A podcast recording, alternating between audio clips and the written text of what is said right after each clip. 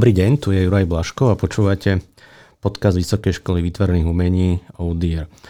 Dnes to je veľmi mimoriadný podcast, ktorý nahrávame na prvú, nevidím to ani strihať. A oproti mne sedí Marcel Benčík, prorektor pre zahraničné vzťahy. Dnes sme, bolo zasadnutie vedenia a zastupcov Senátu a rozprávali sme sa o formách pomoci Ukrajine a ukrajinským študentom. Marcel, na čom sme sa dohodli, alebo čo ideme robiť? Áno, my sme vlastne tú pomoc alebo tú našu, ten náš príspevok k tej situácii, ktorý sa vlastne teraz deje, rozdelený na také dva ako keby okruhy. Jeden sa týka práve študentov, ktorí sú naši študenti denného štúdia, ktorí tu u nás sú. A druhý sa týka študentov z výtvarných škôl na Ukrajine. Ako, čo sme vlastne vymysleli pre študentov, ktorí sú tu a pre tých, ktorí ešte sú na Ukrajine? No, ka- každopádne ako keby ten základný rámec pri, pri jednej skupine alebo pri druhej skupine je to, že sa o nich nejakým spôsobom potrebujeme postarať a potrebujeme vlastne byť e, s nimi, v, s tými našimi študentami, ktorých tu už máme, byť v takom permanentnom kontakte, zisťovať to, e, či niečo nepotrebujú, či im nejakým spôsobom nevieme pomôcť materiálne alebo aj inak, tak aby mohli ten najbližší čas pokračovať vo svojom štúdiu a nedostali sa do nejakých problematických situácií. A hm. pri tej druhej skupine je to v podstate komunikácia s našimi partnerskými školami, ktoré na Ukrajine máme. My tam máme dve školy, jedna je Akadémia v Lvove a druhá je Akadémia v Kieve. Bohužiaľ tá situácia sa vyvíja takým smerom, že sme schopní teraz komunikovať a nejakým spôsobom reálne pomôcť len v úvodzovkách len Akadémii v Lvove. Áno, v Akadémii v Lvove je momentálne 150 študentov a my sme sa rozhodli, alebo chceme pomôcť týmto 150 študentom sa dostať na Slovensko, vlastne do Európy a do mm, iných ďalších našich partnerských škôl? My sme... Mm, to, to číslo zatiaľ je také ako keby relatívne. To je možno to, čo sme s rektorom tamošej školy hovorili o tom, že to sú možno potenciálne práve tí študenti, ktorí budú istým spôsobom potrebovať tú našu pomoc. My sme v podstate sa rozhodli ako škola, že skúsime sem dostať nejakú časť tých študentov. My sme si vlastne aj na tom dnešnom stretnutí dohodli určité číslo alebo, alebo veľkosť tej skupiny, ktorá by e, sa mohla dostať priamo sem do našej školy. Je to 20 študentov, e, ktorých e, bude vyberať partnerská strana, respektíve ktorá nám ako keby ich privedie na hranice a z týchto hraníc ich už my potom zoberieme.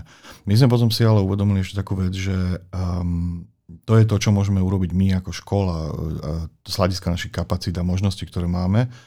Ale my sme začali oslovať aj niektoré iné naše partnerské školy, zatiaľ na Slovensku a v Polsku, ktoré sme takisto požiadali o pomoc a o umiestnenie ďalších e, skupín študentov. My s niektorými týmito školami už máme presne dohodnuté kvóty, máme dohodnuté postupy, ako budeme e, celú túto akciu organizovať. A samozrejme, že komunikujeme s ďalšími školami, čiže to celé je otvorené. Zatiaľ nám veľmi ústrety vyšla e, Fakulta umení e, Košickej technickej univerzity, Eh, ktorá si zoberie ďalších desiatich študentov a pred chvíľou som hovoril s rektorom eh, Varšavskej akadémie, ktorá zoberie ďalších 30 študentov.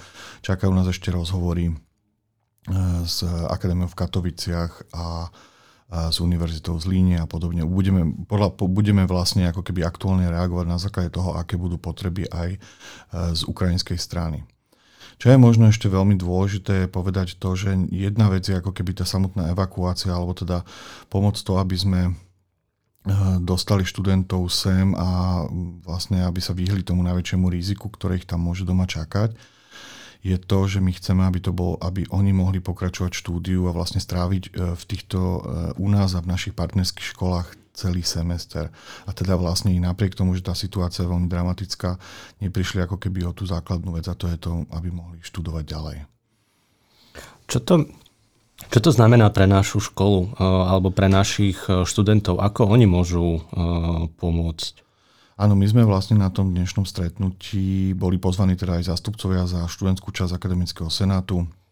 Mali sme tam vlastne aj zástupkyňu z, ako keby z tej ukrajinskej minority na našej škole a rozmýšľali sme, sa, rozmýšľali sme nad tým, že čo by bolo dobre urobiť e, pre tých študentov, ktorí prídu. Samozrejme, že škola zabezpečí všetky tie e, logistické, technické veci, veci spojené so samotným štúdium a tak ďalej, ale myslíme si, že by bolo skvelé, pokiaľ by sa naši študenti rozhodli byť takými ako keby blízkymi osobami pre tých študentov, ktorí, ktorí k nám prídu.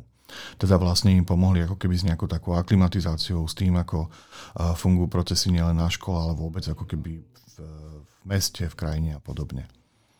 No, určite budú potrebovať aj no, pomoc pri ubytovaní ukrajinských študenti, ktorí prídu. Áno, tu, tu tiež možno, že je dôležité povedať to, že všetko sa to deje ako keby veľmi rýchlo a tie jednotlivé kroky e, nemajú šancu podliehať nejaké také štandardnej príprave. To znamená, že pre nás je teraz absolútne kľúčové a najdôležitejšie to, aby sme tých študentov dostali e, k nám za hranice e, a všetko ostatné vlastne budeme teraz priebežne riešiť. Už či na tom stretnutí, alebo v podstate my už na, ako keby pracujeme v podstate uh, už niekoľko dní nad eh, týmto celým a je mnoho vecí, ktoré, eh, na ktoré ešte nepoznáme nejaké jednoznačné odpovede, ale snažíme sa na ne pripraviť. To sa týka ako keby toho ubytovania. Jedna vec je to, že mm, ich dokázať ubytovať na nejaký krátky čas po tom príchode, ale samozrejme, že keď tu hovoríme o celom semestri, je hrozne dôležité nájsť im aj vhodné alebo adekvátne ubytovanie na celý ten semestr. Každá tá škola, s ktorou, tá, každá tá naša partnerská škola, mm, s ktorou sme v komunikácii, v podstate postupuje podľa svojich možností, zároveň sa ale my všetci koordinujeme a hľadáme ako keby nejaké také spoločné riešenia. Mm. A, a rozprávali sme sa aj o tom, že bude zriadená nejaká e-mailová adresa, kde sa môžu obracať so svojimi otázkami študenti alebo aj so svojou ponukou spolupráce. O tejto e-mailovej adrese vás budeme čo najskôr informovať na školskom, na školskom webe alebo školsko, aj na školskom Facebooku. A ešte sme sa vlastne rozprávali o tom, že ako vieme ako jednotlivci finančne pomôcť a tam sme hovorili o fonde Solidarity, ktorý je už e, zriadený na škole. Áno, áno, to je vlastne ten, ten fond Solidarity, ktorý sme zriadovali ako škola počas pandémie, kde sa vlastne tie peniaze, ktoré sme vyzberali, používali hlavne na to, aby sme mohli e, podporiť študentov, ktorí nevyhnutne nejakú ekonomickú pomoc potrebovali. Takisto sa z toho hradili mnohé iné veci ako nákup, myslím, že respirátorov a testy, pokiaľ bolo potrebné urobiť testy tento fond, ako keby tá situácia, ktorá sa deje na Ukrajine, je mm, oveľa urgentnejšia, takže my ho ako keby preklapame teraz smerom, smerom na túto pomoc.